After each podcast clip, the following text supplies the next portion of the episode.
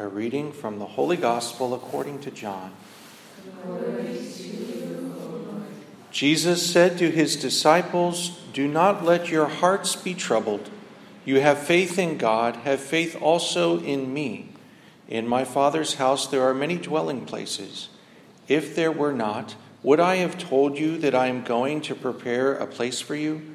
And if I go and prepare a place for you, I will come back again and take you to myself so that where I am, you also may be.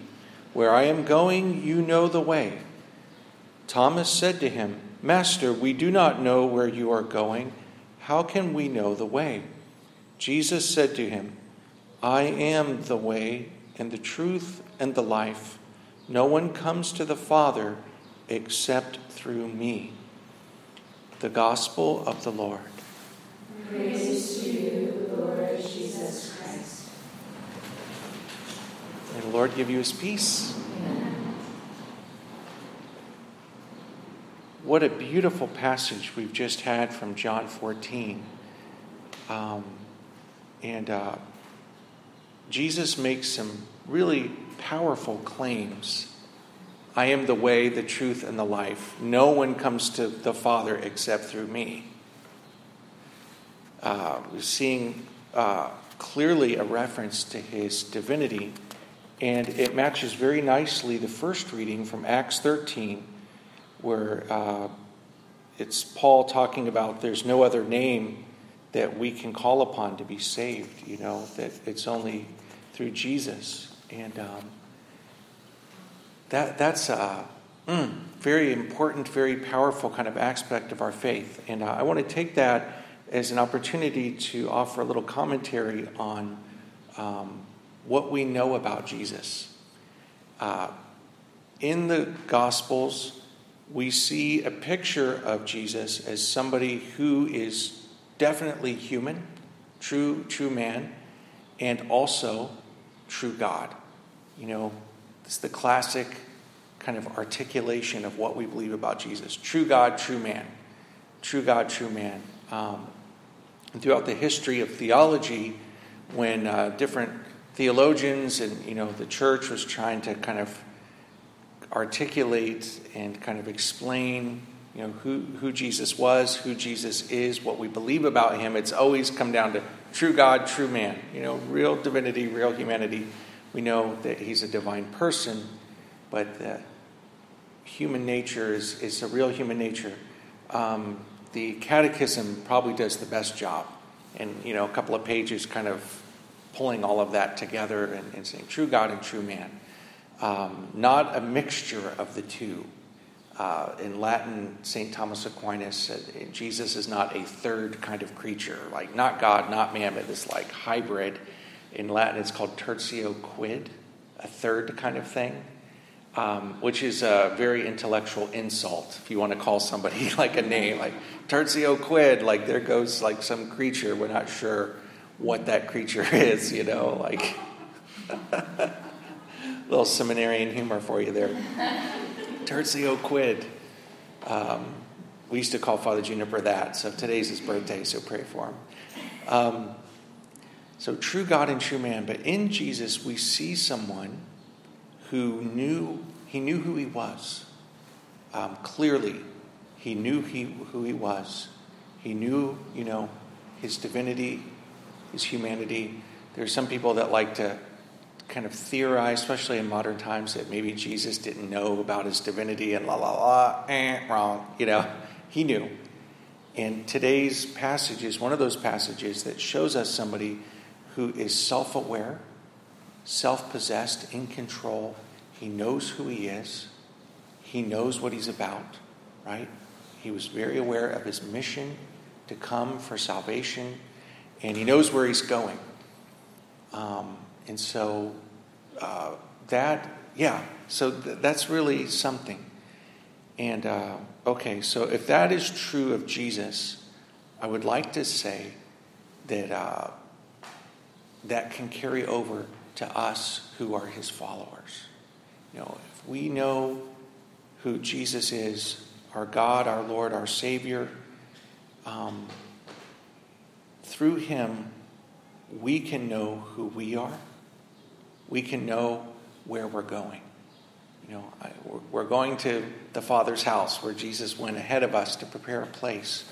So um, that's what our faith in Jesus does for us. When Jesus says, Do not let your hearts be troubled, that I could almost imagine that line being the response in a litany. You know, things that happen in life. Uh, as the drama of reform unfolds, that uh, at the very core of our being, there is this word from God let not your hearts be troubled. You know, when I wake up in the morning and I'm feeling absolutely terrible, do not let your hearts be troubled. You know, there's no coffee, the friary. Do not let your hearts be troubled. Your car keeps dying on the way down to Harlem. Do not let your hearts be troubled. Etc., uh, etc. Et Just some random examples for you there. Um, but, but sisters, um, when we know Jesus, the way, the truth, and the life, um, we will live differently. You know, we, the person who has faith, who knows who they are, a son or a daughter of God, who knows why they are here to witness to the love and mercy of God, and who knows where they're going, heaven, that person is going to be different that person is going to be different. And it's good for us to know because, you know, we're here, we're living our life. Sometimes you can forget that, like, the person who does not have faith, the person who does not know who they are, the person who does not know why they are here, and the person who does not know where they're going. It's a terrible experience. Um, I had that experience for a while when I was younger. You know, just, um, it was horrible. I didn't have Jesus in my life. And I was just kind of like, um, well, the analogy I'd like to use is like a little boat. If you have a little boat, it's got no sail and no rudder, it's just there on the water.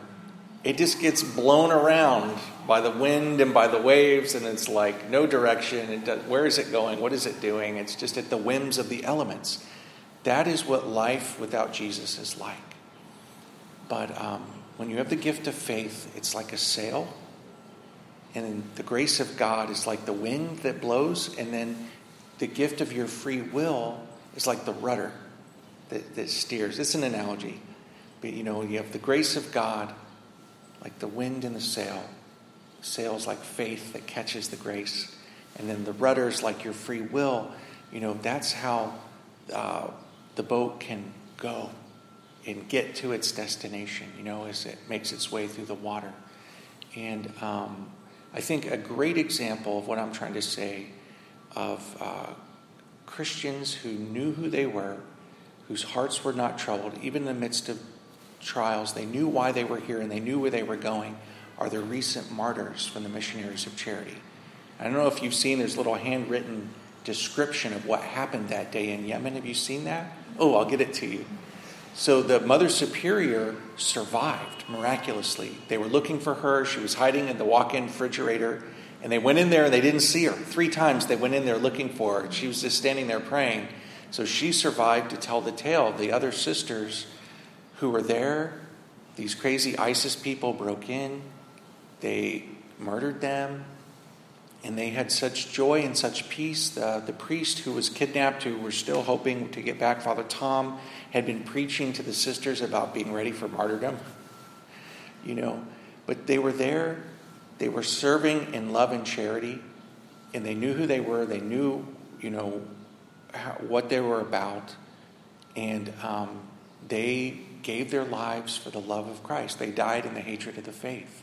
Modern day martyrs, according to Pope Francis. You know, I'm hoping that when he canonizes Mother Teresa in, in September, wouldn't it be nice if he canonized these sisters along with her? You know, give, give, give the Vatican a call, okay? But they're a great example to us of this. You know, like even in a situation that's very difficult and very hard, they lived with with hearts that weren't troubled. You know, and uh, so we need to pray for that grace in our own lives as we kind of go through life And as we struggle and we have trials, I'm not saying that a Christian life is a, a life free of suffering. I'm not saying that. Jesus did not say, pick up your pillow and follow me. Had he said that, it would be the most popular religion in the whole world.